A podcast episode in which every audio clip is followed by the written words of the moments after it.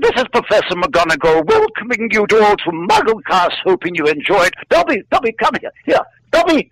Yes, well, I'd just like to say how very pleased I am to introduce MuggleCast to all of you. Thank you, thank you.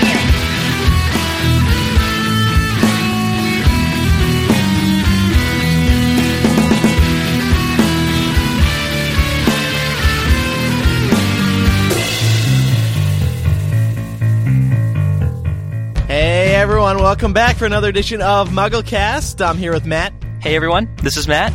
And This is uh, MuggleCast? Wait, you're who? Uh, this is Matt. Uh, okay, Obviously. don't know who you are to be honest, but um, we're back for uh, this is this is going to be a special edition of MuggleCast. There's no other co-host this week. We're here just to narrate, so to speak. Get it? Get it?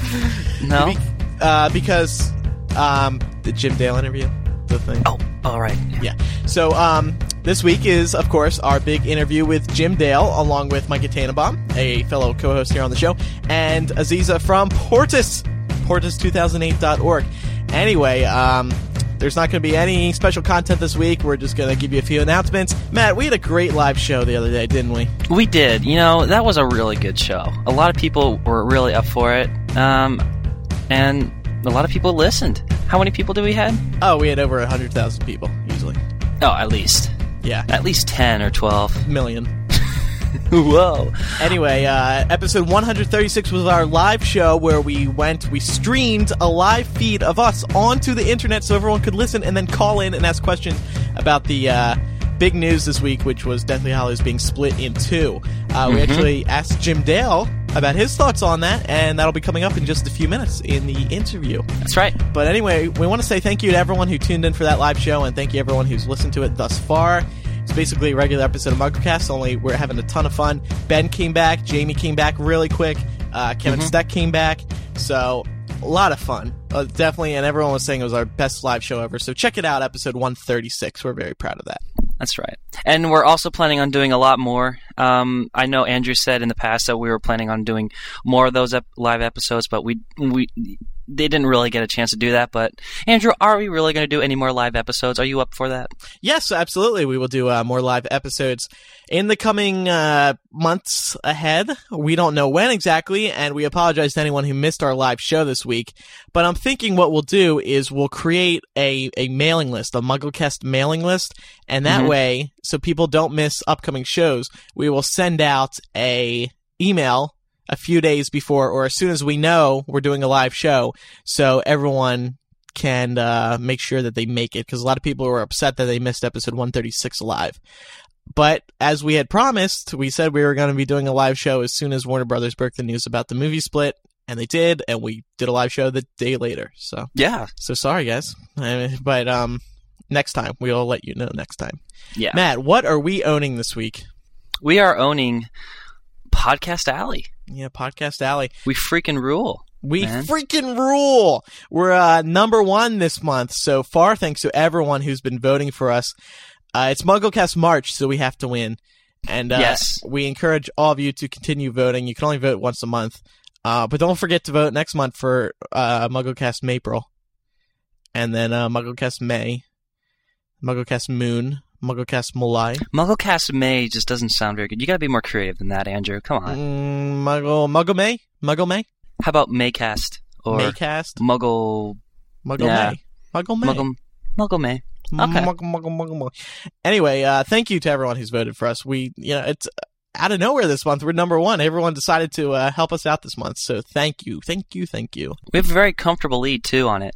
Yes, we do. At least a couple hundred votes. And uh, we find that important to stay high up in that top 10 list because we want uh, people new to podcasting to visit Podcast Alley, which they do, and see that MuggleCast, oh, it must be a great podcast. And I mean, it is. I mean, you know. Yeah yeah. Anyway, let's waste no more time this week, Matt. All right. Let's do it. we're going to jump straight into the interview with the one and only narrator of the US and Canada Harry Potter audiobooks, Jim Dale. We're going to be joined now by Micah Tannenbaum and Aziza. All right, Matt, Mike and I are now joined by Aziza from Portus. Hey, Aziza. Hey guys, yay! Uh, Yay. we got a big interview coming up in just a couple Yes, minutes. we do. But uh, do you want to explain your your job at Portus so everyone can get to know you a little bit? Sure will. Um, I am the Portus uh, Portus's public relations chair. So basically, I make sure that all of you guys know what you need to know about Portus, and I keep you updated with the monthly newsletter, as well as the Portus previews, which is the official podcast for Portus, in which uh, we kind of interview all of the special guests, the Wizard Rock bands, the podcasters, everyone who will make Portus um, what Portus is going to be in July. So um, yeah, basically, I'm the one that knows what you got to know for Portus. Sweet. Um, And you've been doing a great job. Oh, thank you. HP2008.org, Port- Portus2008.org. Yes, So definitely um, visit the website. The website is a great resource for everything, and we have a MySpace page, a Facebook page, and even a LiveJournal page. So awesome. All the bases are We'll covered. put that. We'll put Yeah, that you all in the show notes friend too. Yeah. so they can watch, so they can find it. Yeah, I, I, we each have each other in our top eights on MySpace, so we're like best Yes, friends. do. That automatically Yes, we means are. we're best friends. Totally. okay, well, I think it is time to uh, call him, right? Call him. Oh my God. Let's do Okay, it. I'm sorry. everyone, everyone take a drink of water. Oh, I'm so nervous. Are you guys nervous? yeah, I am actually. I- I've been drinking all my water. I'm going to be out before we even call him. And then we're gonna be like, "Excuse me, Mr. Dale, I have to go pee." Excuse me, Um, Mr. Dale. Yeah. Yeah. Um, all right, I'm gonna take a sip of water and then we'll call him. Okay. All right. Um, we are uh, now joined by Jim Dale, the U.S. narrator of the Harry Potter books. Mr. Dale is a Tony Award winning actor and will be joining us at Portus this July, since he might know a little bit about this Harry Potter stuff. Hi, Mr. Dale. Hello, nice to be with you. It's great to have you here and hear that voice. Yeah. It's kind of surreal hearing it outside the audiobooks. Definitely. We want to start off the questions today with a uh, recent news story. I'm not sure if you heard about this yet, but they decided to split the final film into two parts. Did you hear about this? Yes, I read about, I read about that. You know, my, my only problem with the films is, you know, if a, if a story is written for the screen, then it has a beginning, a middle, and end, including all the characters. When you take an existing story that lasts, when you listen to it or read it, it lasts 27 hours, and you try to condense that into a two-hour film, you're surely missing out and losing a lot of, first of all, the story and all the side stories and all the characters. I think uh, 60 characters were missing from one of the films due to the fact they had to edit the story down so much.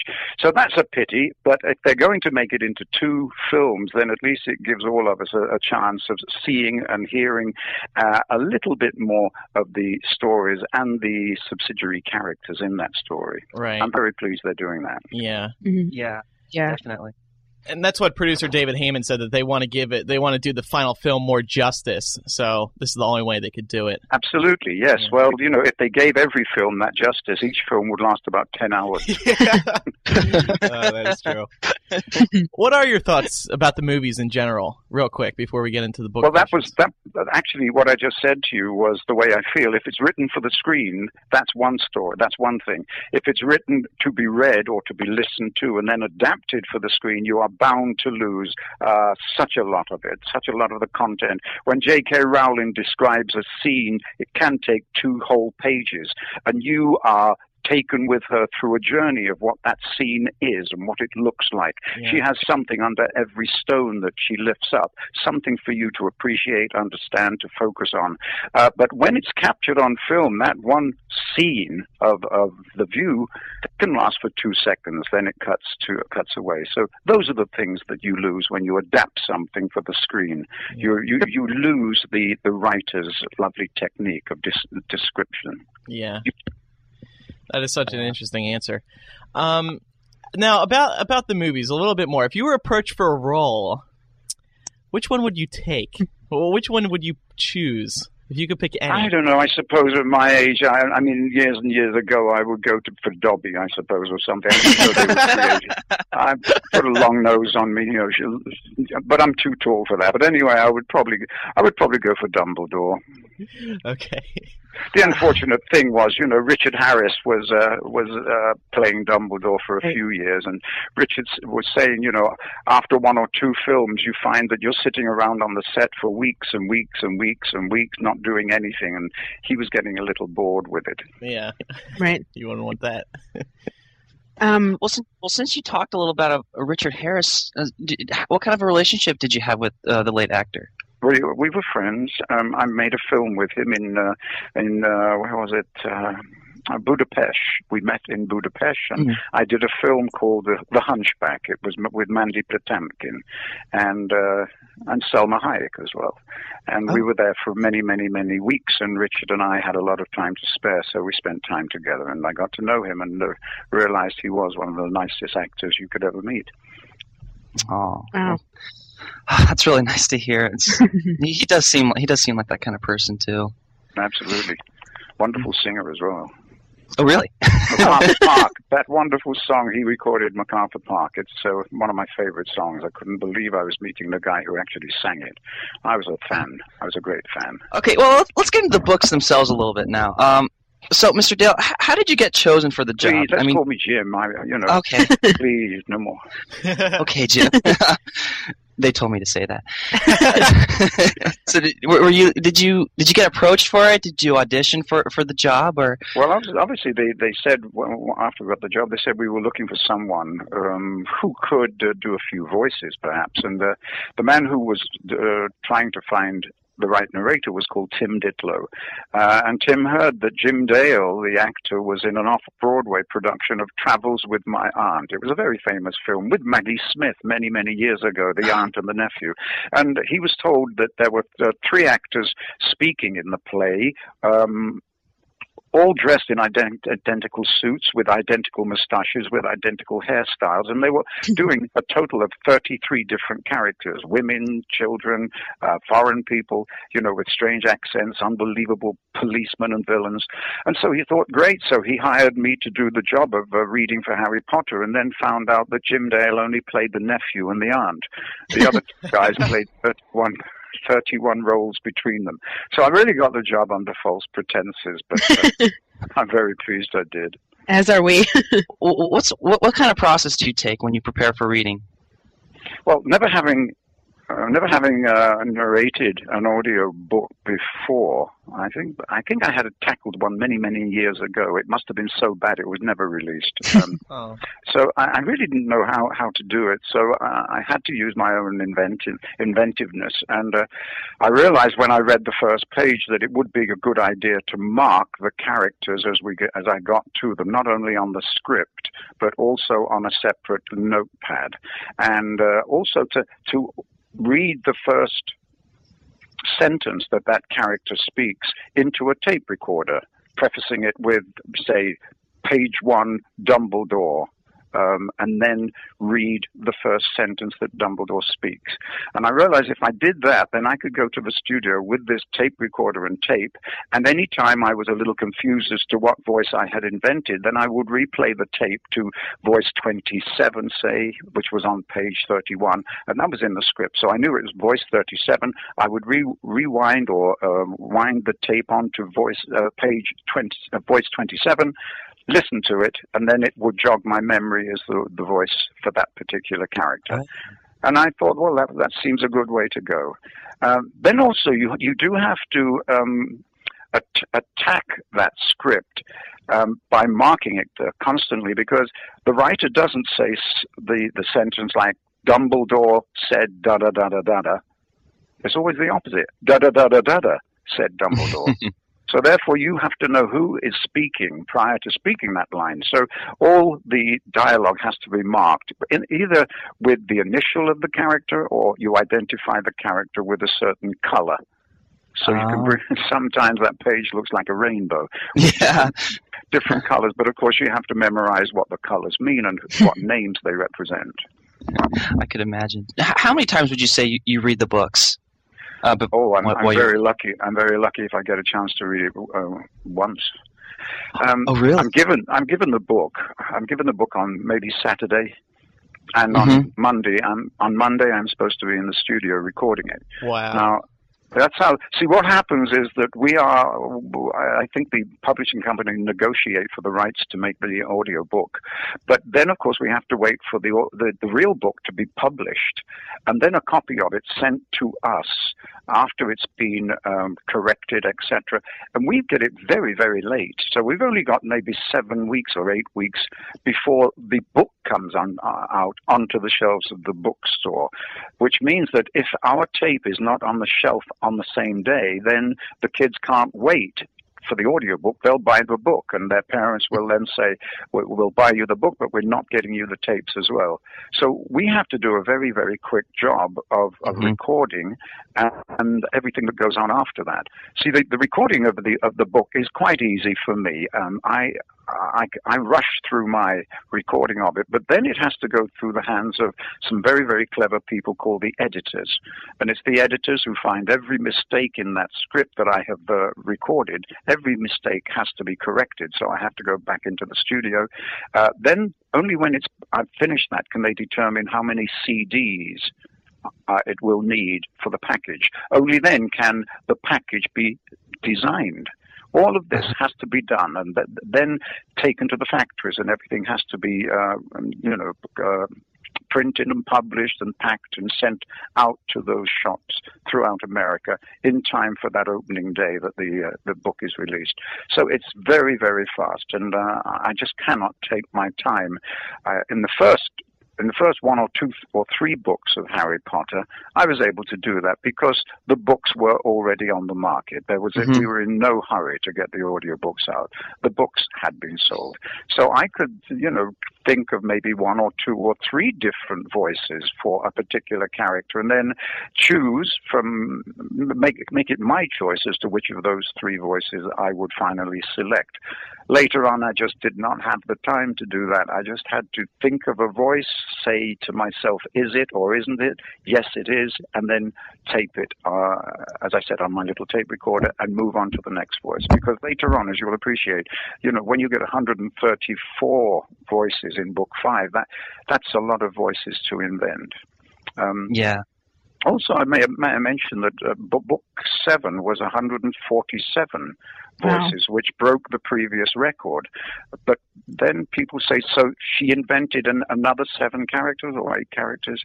And the answer to that is no. What she did in book seven is she took out 60 characters that were in book five and invented another 71 oh, characters. Oh my! you understand? So all that added up adds up to a you know 140, uh, 45 voices, I think. So it wasn't a matter of just inventing seven more voices. It was a matter of inventing 50 or 55 or 60 new voices. Mm-hmm. As, Distinct as voices. will know. No. So that was a problem. Well, you, because you run out of voices. You know, my wife, she's reading in bed late at night and she hears me screaming out, "Where are you? Where are you?" so it's always very difficult. Sometimes I don't even know who Jim Dale is at the end of the day. funny. That's funny. well, with Deathly Hallows, since you created so many voices for it, what was your? Did you have a favorite character that was um, excluded to that book, or did you have a favorite scene while you were reading in DH? Oh, well, let me let me explain something. But uh, as, as I've just explained the the how quickly we have to do it, you'll appreciate that when I read the book, I am really browsing through it very quickly to get to the characters, to get to the characters, to identify who they are, what they are, and then invent a voice for them and record it and then move on. And when you have so many voices to invent, you can't spend too much time as a reader would just sitting there, swallow tasting every word that is that is written by J.K. Rowling. You have to just scroll through the script, as it were, quite quickly uh, to focus on what is very important, which is the uh, the construction uh, and the designing of that character's voice. Because you have to become that character. You have to get into the head of that character and see the world through their eyes, whether they're a snake or a spider or or, or a villain or a hero. You have to be in their head. So at the end of the day, when I've got all the tape ready to record, I've haven't really followed the story that closely. So the first time I actually read the story and focus on it is when I'm recording it. hmm Mm. And uh, then, of course, we're in such a great hurry that there are no takes two, three, four, five, or six. We don't do it that way. I have to keep reading until something happens causing them to have to stop the tape. Something happens in the way that uh, there what might be, be uh, a- page that has to be turned. That would make a sound. So I have to stop. When I have to stop the tape, then if I just touch my shirt and it makes a scratching sound, that can be picked up by the microphone. We have to stop and go back on that. So there are many instances when we have to keep stop, start, stop, start, stop, start. Oh. And while we're doing that, yesterday's recording is being listened to, and the editors are now coming back into the studio today to ask me to re-record stuff I did two days before. So it's all very fast and furious and uh, mind-boggling at sometimes. You know, I have no idea what I'm doing half the time because I've I've forgotten the mood that I was in two days ago. I'm asked to record one line. What was the mood that I was my character was in? So it, it, it all takes a lot of working out before you you come up with final the final version of it. Yeah, I could just imagine just all that stuff to think about and all these people coming at you. But this is not just me. Uh, this is this applies to every narrator who narrates a book that contains characters whose voices have to be heard. So it's not just Jim Dale. It's every narrator goes through this and has their own technique, their own way of, of capturing uh, the story for their listeners to understand and appreciate and enjoy. Hmm You keep mentioning uh, all these people involved in, in this whole audiobook process. I'm wondering how many people exactly are involved just working on your your narration between the editors and the people listening to Well, you. I would, I would, I would say the immediate people. There would be me sitting in a small cubicle, not daring to move because you have to just face the microphone constantly. Um, through the glass divider, there are three people sitting out there. One is the engineer, one is the producer, and one is a, a, somebody who can be called the producer's assistant. It's just another ear. What they are listening to is you for, waiting for you to make a mistake yeah. because that's when they stop you. You put an S on that word. You've left out an A, or you left out the the. You left something out, or you, you we couldn't hear you on that word. So it's stop, start, stop, start, um, quite a lot. So tho- those are those people, and then the tapes are there, then sent to the editors. And in a Harry Potter book, there could be six editors in the next room, and Okay. someone is in charge of them. And then after the editors, then come the uh, the other people who will be doing all the packaging design, and then the the people who will be working in the factories. You know, so there are hundreds of people involved in it. Wow. Right. Do you ever get to just read it for your own enjoyment? I haven't got the time. Oh, I really don't have the time. Um, I go from see, I, I'm not just a narrator. I, I'm I'm an, a working actor in the theatre, right. and I have scripts that I have to read. I have scripts that I have to learn. I have rehearsals that I that go on from ten o'clock in the morning till five thirty at night, and then I have things to do in the evening concerning a one man show. Um, so there, there's quite a lot of activity in my life other than narration. Mhm. Right. Did you ever have a part of the books that made you laugh out loud or even tear up or anything like that in your fast taking? Oh, you mean of of Harry Potter? right, right. Oh yes, there are so many things I would fall off. I, I, I'd be falling about with laughter at some of these silly voices I created. Um, Aunt Marge is a lovely example. You know? but you know, when, then you have to find these voices. Aunt Marge, you know, she sort of talks like this. she was wonderful. She or he, I saw in a pub once. He was sitting, this fat jovial sort of colonel with a big red nose and a bushy moustache, and he had a, a gin and tonic in his hand, and that was the way he was talking like that. and then I realized that. You know, when you get an, a, a lady and a fella, an, an, an older man and an older lady, there's not much difference between them. So the voice was quite acceptable to be that of a woman as well as a man. And, uh, I, I realized that. You know, when you two, when you see two people sitting on a park bench, an old man and an old woman, you can't tell which is which. She sits just like he does. She doesn't sit with her legs crossed and her toe pointed. She sits like an old man sits. Um, people get almost identical later on, not just the way they behave sitting there, but the way they talk as well. Yeah. So that I think- Aunt Marge was, uh, I don't, don't know what his real name was, bless his heart, but he was the inspiration for Aunt Marge. Yeah. And so the, when I was using that voice, uh, it made me laugh a lot. So, you know, that's when we have to, the producer will say, will you please stop laughing? We've got a book to record. Get on with it. But you've got to have fun, it would, or, or it would drive you crazy. Yeah. Well, I, I think that's a fair assessment of Aunt Marge, but looking back on the whole series, what character's voice was your favorite to do? Oh, I suppose Dobby. Um, Uh-huh. I think everybody knows the story about Dobby. But if you'd like me to repeat Right. it, I will. I would love for you to because it's one of my favorite things. Well, it was uh, it was Dobby was when I was uh, in a theatre. I was I was doing a, a pantomime called Jack Jack and the Beanstalk. But there was also another pantomime in the same group of buildings, one called Snow White and the Seven Dwarfs. And I didn't know that there was a dwarf in the elevator, this crowded elevator, when I backed into it. And all people kept coming in, and we were squashing in. And then suddenly, the, in the silence while the elevator was going up, I heard this voice saying, Excuse me, sir. Can you take your bum out of my face? and, and there was this little fella standing there. I said, I I'm sorry, I do apologize. It's all right, sir. They all do it. They all do it. Um, and I remembered that voice, and uh, from a long time ago, when I was a young pop singer in England, when I was about 22 years old.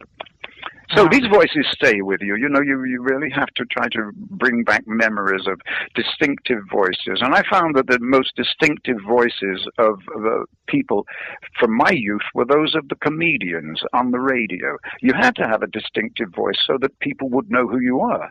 Or you must admit, all comics just have to say good evening, and you know exactly who they are. And it was the same in the old days. So I remembered a few old comics, and I used their voices as a stepping stone towards the character's voice. And it worked many, many times. Yeah, and because Dobby was your favorite, I mean, was that uh, death scene in Deathly Hallows particularly difficult to do? Absolutely. Yes, of course it was. Oh, But as I said, you know, you have to get into the head of, of all the characters, and there comes a time when uh, the characters are, um, you know, they become real to you. As I said, you've got to see the world through their eyes, and uh, it was very, very sad. Very sad. Yeah. Yeah. What was do you think was the hardest voice for you to come up with? Uh, not the hardest, but the most aggravating. I, I hated doing too much of Hagrid because Aw. the, Aw. Well, the first time we, first time I did Hagrid, it was a lot of dialogue, and and uh, I lost my voice within 20 minutes, and we had to stop recording. I mean, that's how bad it can be, if uh, because Hagrid, uh, you know, the gravel voice. I won't do it now. Right. That really does. You shouldn't ever treat your vocal cords like that. Your vocal cords are your instrument, and you can play various tunes on the instrument. But if you break that instrument or or cause it to uh, malfunction, then you're going to be out of a job. You're not going to be able to do it. So you really have to take great care of your voice, like all opera singers have to, like all pop singers have to as well, because it's it's it's the, the way of earning money. And if you d- destroy it or ruin it by uh, treating it like that, then uh, you're not going to be around for very long. So I, I really hated it. Where I mean, there was one scene I forget what book it was, but Hagrid had been on holiday. Now, J.K. Rowling could have said, asked Harry to say, "How was your holiday?" And Hagrid said, "Fine, I'm back now." That's all he had to say. But instead, he went on for four or five pages explaining where he'd been, what he did, who he, Yeah. you know. Oh, it went on and on and on, and I was dying. I was dying for him to give it up and fall asleep, and so that was a problem. Anything that's a strain to the voice, uh, be very wary of. Interesting. But what it does, it teaches you not to create voices with that gravelly effect. right. Don't do it. Right. It's silly. There, uh, you pretty much give all of Jo Rowling's is characters' voices. Does sh- does she ever put any input to the voices when you're reading? No, not really. I've met Jake, Jake about what twice, three times, I think. Um, the first time was after she, she'd already published books three and four, I think. So she arrived in in, in New York, and uh, I was asked to go along to meet her at this party. So I took along all my four books, and uh, she very kindly signed all four books. You know, she'd listened to me uh, recording. She'd never she said she knew my work as a as an actor in England and trusted me, so that was enough. And uh, she, she didn't uh, tell me I was doing anything wrong. And we really only had uh, the communication between J.K. Rowling and the producer was about the pronunciation of certain words that she herself had invented and perhaps wanted us to read in a certain way or pronounce in a certain way. So those those are the only contact notes we had with her. Um, I did do a reading on American television one morning with J.K. Um, standing at my shoulder. On Oh. one shoulder was a, a white owl, on the other shoulder was J.K. Rowling. So it was all a bit weird and frightening. And, uh, to actually have the author listening to you read. Yeah. But uh, she was very complimentary, and she's a lovely lady. Do you have a blooper reel of maybe when you have messed up in the series or if you've misread something? Do I have what? A blooper reel? Kind of like. Oh, um, I wish we did. No, with no time for doing that. If it was, you you just see what happened between them. I know nobody is listening to this, so just between you and me. Um, if, if something, if something, re- I, if I really want to do it again, I just swear.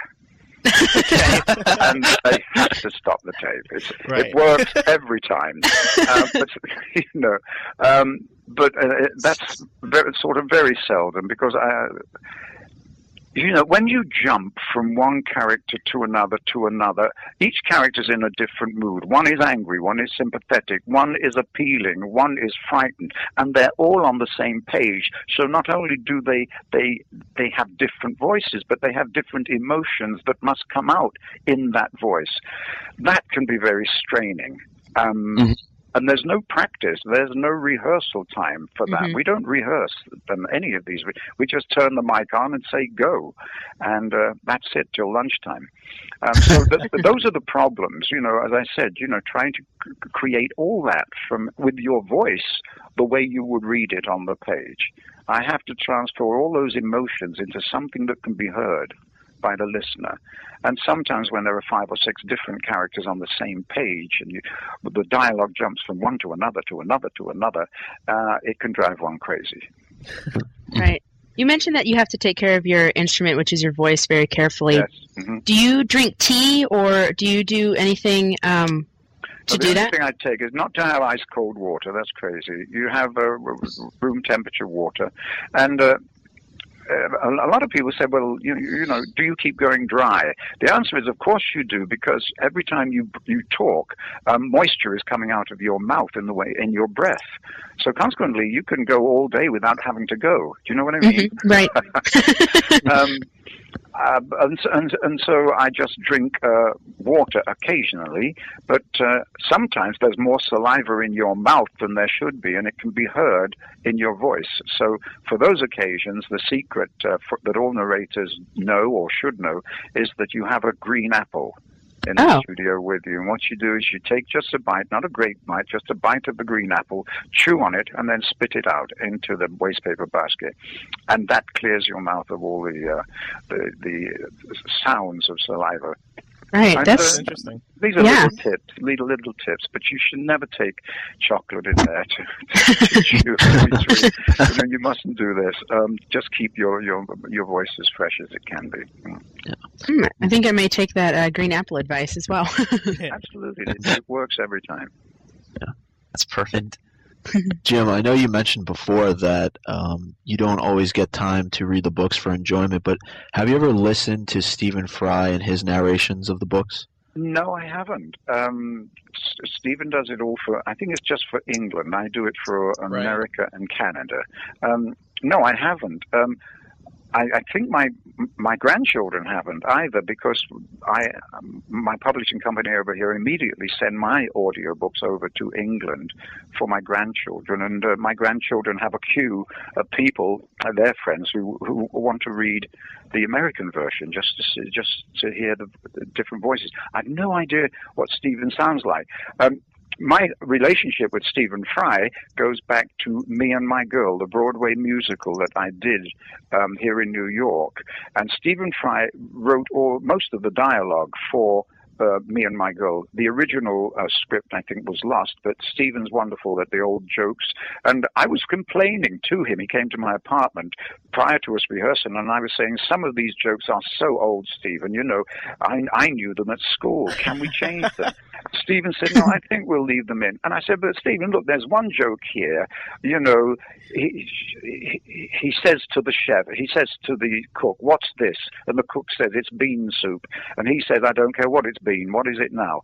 That's so old. We've all heard it. Well, let's leave it in. You know, it got the biggest laugh of the night. I can imagine. Biggest laugh. Because what happens, you see, is what is an old an old joke to me. An old joke to me is only a joke I've heard. Uh-huh. A new joke to someone is a, only a joke they haven't heard. Mm. And some of these jokes for me and my girl go back two or three hundred years. There was a there was a, a joke book called uh, Somebody Miller's uh, Somebody Miller's Jest Book, 1740 or something like that, and some of these jokes were in that. Joe Miller's Jest Book, it was called, and uh, some of the jokes that the children are still telling at school today uh, not originate from that book. They were uh, printed in that book as jokes that existed at that time. Uh, and, and and so you know there is no such thing as a as a an old joke as a as a new joke. It's just a joke you haven't heard, and so consequently, all the old jokes that we were brought up in yeah, up with in England were incorporated into Me and My Girl, and the American audiences had never heard them and treated them as new jokes. Mhm. And that was the terrific success of Me and My Girl. It, it Mhm. went on for a couple of years, two or three years on Broadway, with Right. Emma Thompson playing in Fantastic. the, ori- you know. the original production in London with Robert Lindsay. Wow. And I did it over here with Maryann Plunkett, that wonderful, wonderful actress. It's So fantastic. that was great fun. well, That you- sounds yeah, that sounds amazing. Um, Jim, you had mentioned your family and your kids. Are they uh, a fan of the books? Oh, absolutely. In fact, we have a connection. My, I have three sons, all of them connected with show business. One of them actually is an actor touring in England at the moment in, uh, uh, what is it, Fiddler on the Roof. Um, I have another son who runs a studio designing and making sets for commercials and for, for films. And my third son is connected to Harry Potter in a big way. He, every film that Harry Potter uh, they do, there are helicopter shots. And my son Adam Dale, if you Google him, there's his fir- the first name that comes up is Adam Dale, and he is uh, a top top cameraman, a helicopter way. cameraman. Oh, wow. And Adam's Adam's done the last. He's just finished the last. I think he's still doing it. The last Harry Potter uh, film. No, You know, I was just going to say, Wow. we found out last week that they're uh, filming at Millennium Bridge in London, and they are doing That's helicopter right. shots. Is he? Uh, well, what on that? happened? Yeah, but what happened? Adam phoned me and he said it's been great fun today because I took my grand my son down. Uh, we got a, he, I've got a grandson called Angus. He took Angus down to the film set. They were shooting this bridge and left Angus while he went up in the helicopter shooting very low over the River Thames. Then the helicopter landed and they put Angus in it. And so Angus went for his first trip um, in a Harry Potter helicopter last That's week. awesome. That was Wow. wonderful. I'm jealous. and, so uh, yeah, little Angus, he's about seven or eight now, eight. Oh, He met he met all the cast, which was wonderful. Cool. nice. yeah. cool. I'm definitely jealous now. um, did, did they ever ask you, your grandkids or your uh, sons, did they ever ask you to do any of the voices Uh, and the voices, hmm for Harry Potter? grandchildren. Oh yes, uh, of course they they, they they they love it, but they don't see. I don't see them a lot. I, I if I go over to England and I stay in a hotel, I have to wait there until everybody's available to me. Mhm. Some of them have homework, some of them have girlfriends, some of them are out, some are busy, some are da da da. The Aw. best thing for me to do is to bring them to America. Then Mm. I can wake them up at two o'clock in the morning and take them fishing if, if I'm we're at my house in the country. I do have them twenty four or seven yeah seven days a week, twenty four hours of the day for me to talk to. So that's the the time, and we don't have a lot of time talking about Harry Potter. We have a lot of time talking about who they are. I want to know who they are and trying to find Yeah. out uh, who my grandchildren are. I don't see them that very often Right. that often. So uh, I have to take every opportunity of finding out who they, these little people are. You uh, you mentioned your relationship with Stephen Fry, but do you have any sort of relationship with Mary GrandPre? No, none at all. None at all. One can only answer yes or no. Well, then moving on. Moving on. Neither do we really. Uh, yeah. Um, let's talk about the books a little bit more. What are your the- feelings about the entire series as a whole? I mean, now that it's complete, Absolutely brilliant. Um, I, but when I read the first book, I was blown away by it, as were most people. I couldn't believe that she, this this writer had so much to say, and that she was going to tell this one story over seven books. I mean, Yeah. J. Ron L. Hubbard is reputed to be the one who has written the longest um, fictional story, which is over one million words long. wow. Uh, now, I don't know how many words J.K. Rowling has written in the total seven books of Harry Potter, but I, I just admire someone tremendously who has in her head, not on a computer, in her head, uh, worked out a very complicated story with. Uh, so many different voices, so many different characters who are vocal and have their own say. And she had it all worked out from the word go. Um, Yeah. Anybody who has that kind of mind to me is a genius, and I, I will use genius for J.K. Rowling. I think she's absolutely brilliant. I, I'm in, in awe of the way that she kept this story in her head on scraps of paper.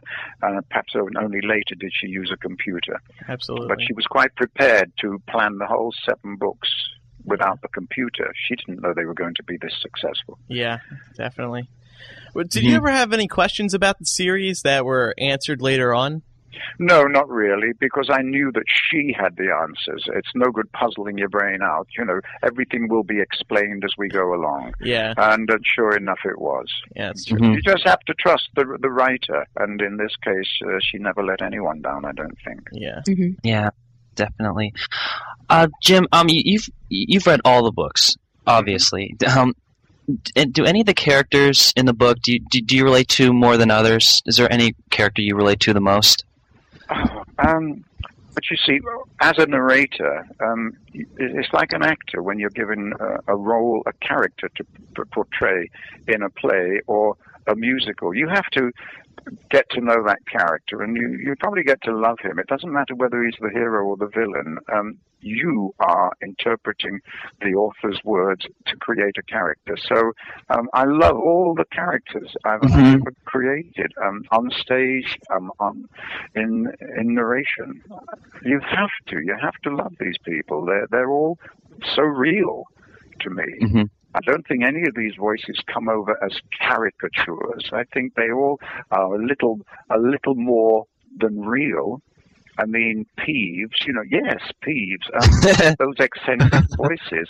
But that's, you see, there are people in this world who we call in England. Over here, you call them, you know, great aunts. In England, we call them eccentrics. You know, these, Really? these people, at a certain age, they become acceptable to us. Those with the most outrageous voices. You know, the ones who talk like this. But there are people who talk like that. They're not exaggerating. That's the way they talk. They always have, always will, dear. It's wonderful. You know, I've met these people, and they are real. They don't treat themselves as caricatures. Hmm. You know, so you you yourself mustn't treat them when you use it. An outrage. That's the word, I think. An outrageous voice. People do have outrageous voices, same as they have outrageous gestures, or they wear outrageous costumes. Right. This is who Right. they are, and you have to respect that hmm because they create far more as a character than a normal bloke who just wears nothing or has a, a boring voice. And when he, when you say hello to him, he's stuck for an answer. You know, these are the people who are boring on earth, but the eccentrics are the wonderful ones. We always wish we had an eccentric in the family. Every family in England wants its own eccentric. You know, it's wonderful. Yes. You have such a huge wealth of character voices. Do you ever do impressions of uh, real life figures? Yes. In fact, my I, bro- I broke into show business that way. I went along for an audition for a touring production in music hall. It was uh, the, they, these were discoveries. These were people that they discover in various towns, and if Mhm. you're that good, you join the show and tour with them. Until they discover somebody who has more talent than you in another town, and then you get sacked. so this guy came to our local town, and I went along with two or three hundred other people from all the surrounding districts for an audition. And I I was doing singing and uh, a little bit of tap dancing then, and I thought, I'll do I'll do I'll do uh, impressions. I'll use voices. So uh, I waited by the side of the stage, and when they announced my name, I walked onto the stage and tripped over a big curtain that was, um, and I fell flat on my face in full Oh. view of all the hundreds of other people who immediately laughed because obviously this guy is an idiot. He tripped over as soon as he came in, so uh, he's not going to get the job. So I limped. I limped to the microphone, and I did my impressions. And from the out back of the theater, I heard the voice saying, "Those impressions are terrible." and I remember shouting back, "I think they're very good." He said, but, but we don't know who your mother's butcher is. I said, well, I think that's funny, um, doing impressions of people you never heard of. I said that they know the, the they know these people in Rothwell. He said, we're not in Rothwell, which is where I was born. I said, Did you can't tour the country doing impressions of people you've never anyone's ever heard of? Mhm. Too surrealistic. But the fall you did when you came on, that was funny. Go home, get an act up where you fall over, come back tonight. And that's exactly what I did. And that night I went on and I did. I was thrown on actually by two stagehands, and one grabbed my legs and one grabbed my arms. I was only 17, and they swung me three or four times. And as he said, Jim Dale, out flew this body 12 feet into the center, in the air. You know, it's 12 feet into the center of the stage, and I just Wow. crashed the center stage. And uh, it was about a four or five minute act, and afterwards the audience sort of loved it, and uh, they they asked me to join the show, which I did, and I was with them for a year and a half. And then That's how everything started. You know, from then, some an agent came to see me and said, "When you come out of the Royal Air Force in two years' time, phone me because I'd like to represent you as a stand-up, uh, as your agent. You'd be a stand-up comedian." And I joined him. Within months of me being a stand-up comedian, I was asked to warm an audience up for the first rock and roll show in England, which I did, and I Wow. sang a song on somebody's guitar. And after that, they said, "Can you come back next week as a singer?" Oh my god. and I Oh appeared God. suddenly as a singer. Then George Martin, the Beatles, George Martin, phoned up and said, "I'm I've just become a recording manager, and I'd like you as my first recording artist. Will you Oh, become wow. a pop singer?" That's how that started. And then two years later, I was asked to join um, the Edinburgh Festival playing Shakespeare. And then Laurence Olivier came to see the show and said, Would you like to come to the National Theatre? And then the National Theatre sent a production to America in 1973 with me playing Petruchio and a show called Scapino, which I helped to write.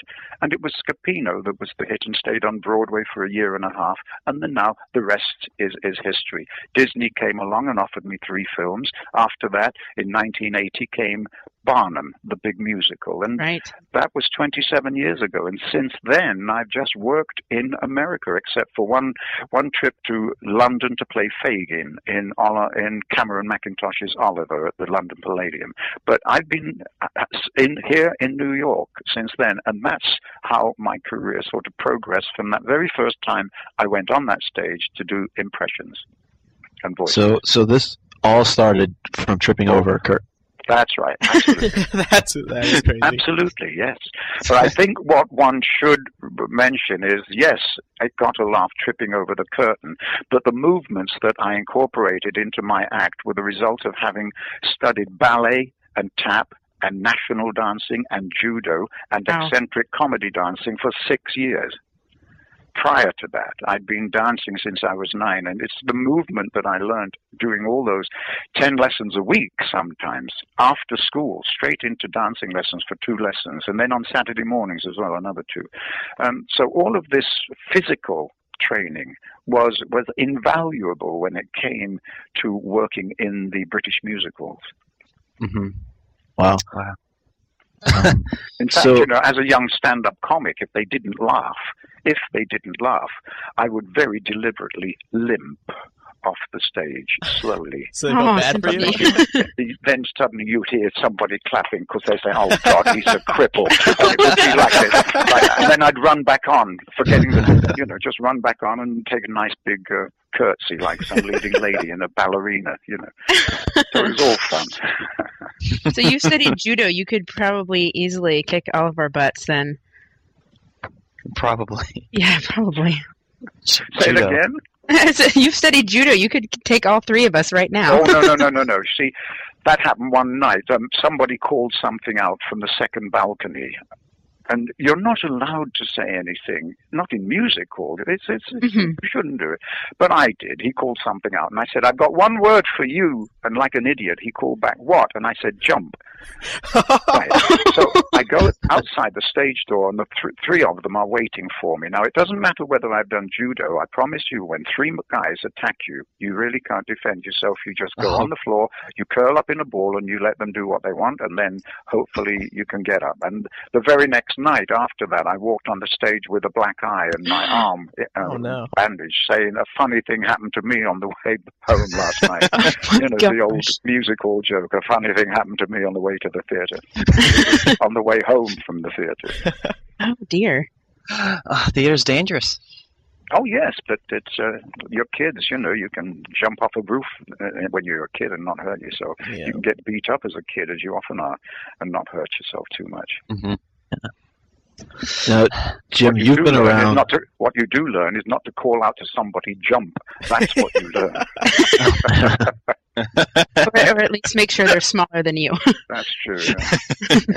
Now, Jim, you've been around the the series for quite some time now. What do you think of the Harry Potter fandom as a whole? The, the sort oh, of I how think the it's fans. unbelievable. I didn't, I didn't, I didn't appreciate how how many fans and how ardent these fans were. Uh, living in New York can be quite isolation. Iso- such isolation, um, if that's the right word. By that I mean you have an apartment. Uh, most people in New York live in an apartment, and they don't even know the people who live above them or below, or maybe Yeah. even next door. And whereas if you live in a small town, obviously you get to know many, many, many, many people. So I hadn't done many readings in New York City, and I was asked to go on a tour of some of the cities of America. And it was only when I arrived at these places, these smaller towns, that I realized that there was such a fanatical group of people called Potterheads Yeah. and they packed these theaters. We did one in the San Fernando Valley, and they had to. The the wall was one of those walls you could fold back, and they folded the wall back, and there was a car park, and there were uh, I think about hundred seats put in the car park for Oh, the gosh. overflow of people. So I was amazed at at how popular Harry Potter was. I hadn't understood it, but. Uh, I realize now, and they were there in their hundreds everywhere I traveled, you know, to promote uh, Harry Potter. Um, I couldn't believe, um, and, and lots of places I'd look at the audience. I usually bring the children up on the stage at the end of a reading, and I give them certain parts of the script to for them to read. Oh, that's a great. But I don't want them just making up voices. They have to do an impression of Jim Dale Right. Right. doing the voice. That's fun, and then they get pr- they they get prizes of the latest CDs of Harry Potter. You know, so I do this, and I remember at one place I asked for the children to come up, and I looked around, and most of the people there were adults.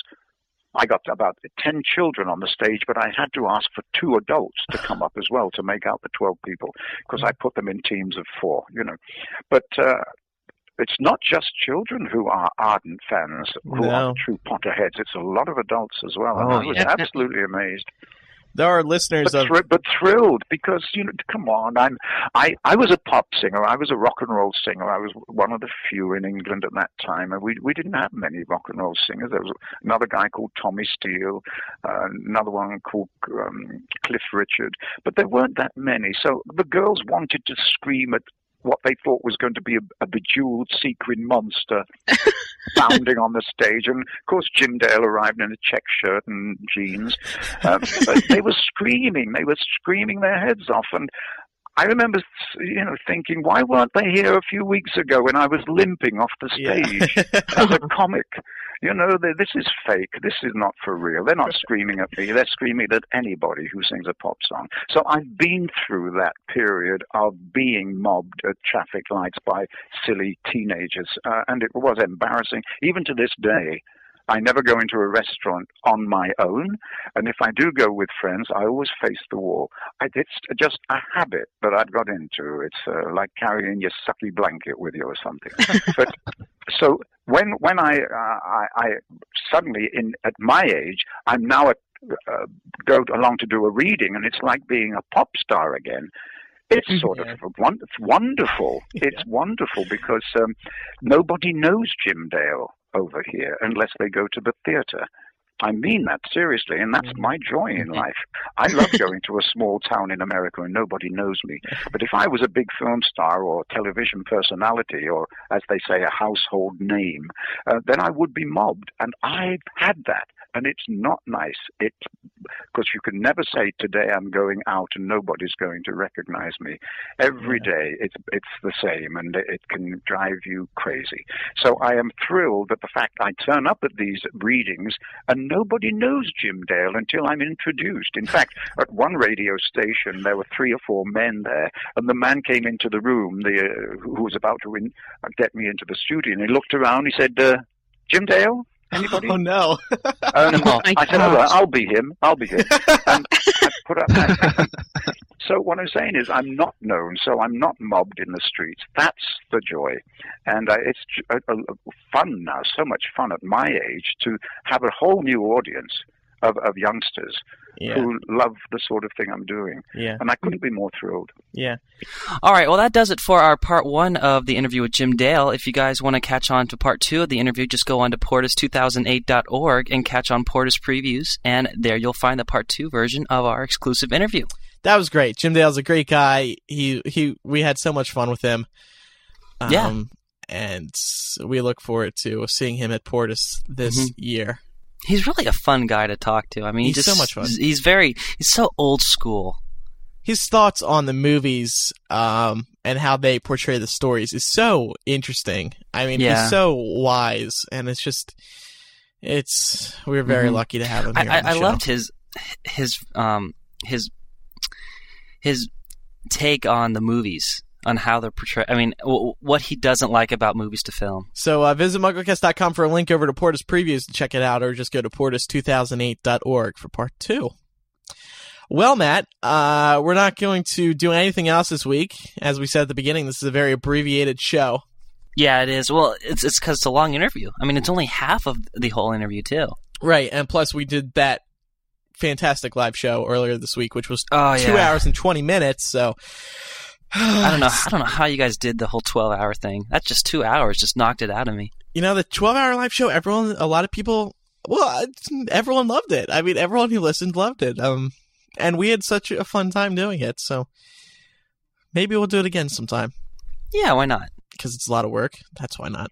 But um, we'll be back to our normal antics next week. There's a chance that we may skip MuggleCast, a new episode of MuggleCast next week, just because uh, we need a little break. We've been really busy this week preparing for um these episodes, and uh, And we had a triple header this weekend, pretty We- much. We did. MuggleCast triple header. One night was the live show, one night was recording this, and then the other night was recording Jim Dale. So hmm Well, work, well, technically, we we redid the same episode twice. That's yeah. why it was a triple header. Because we, well, sh- should we just tell him? Go ahead, reveal it.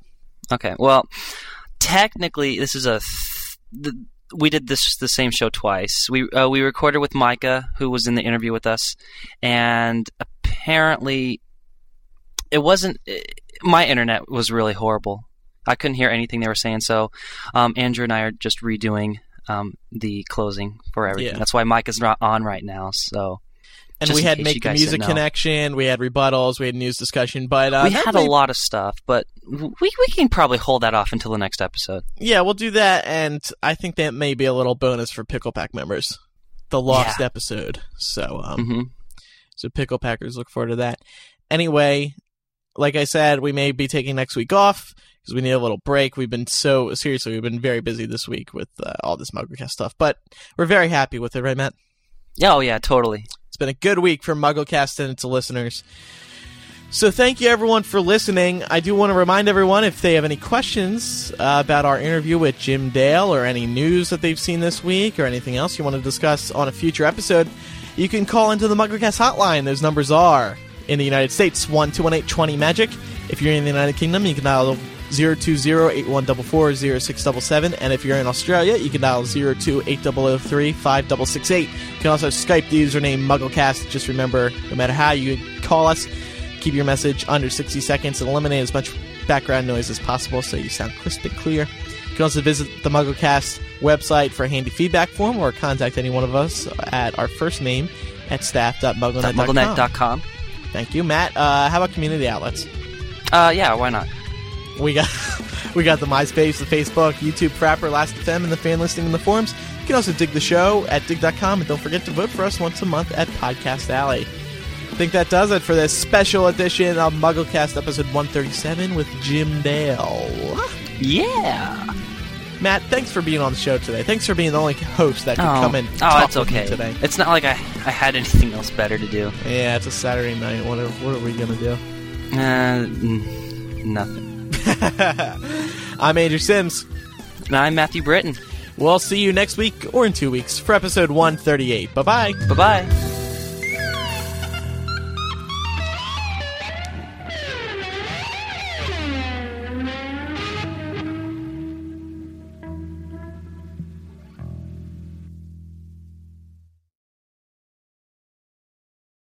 You know, so um, all, all, all of that is in the hands.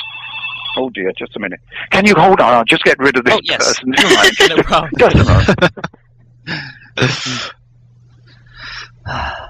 Um, blooper. There we are. That was my wife saying. Aw. Aw. Yes, okay, no, um, I, I told her I was talking to you.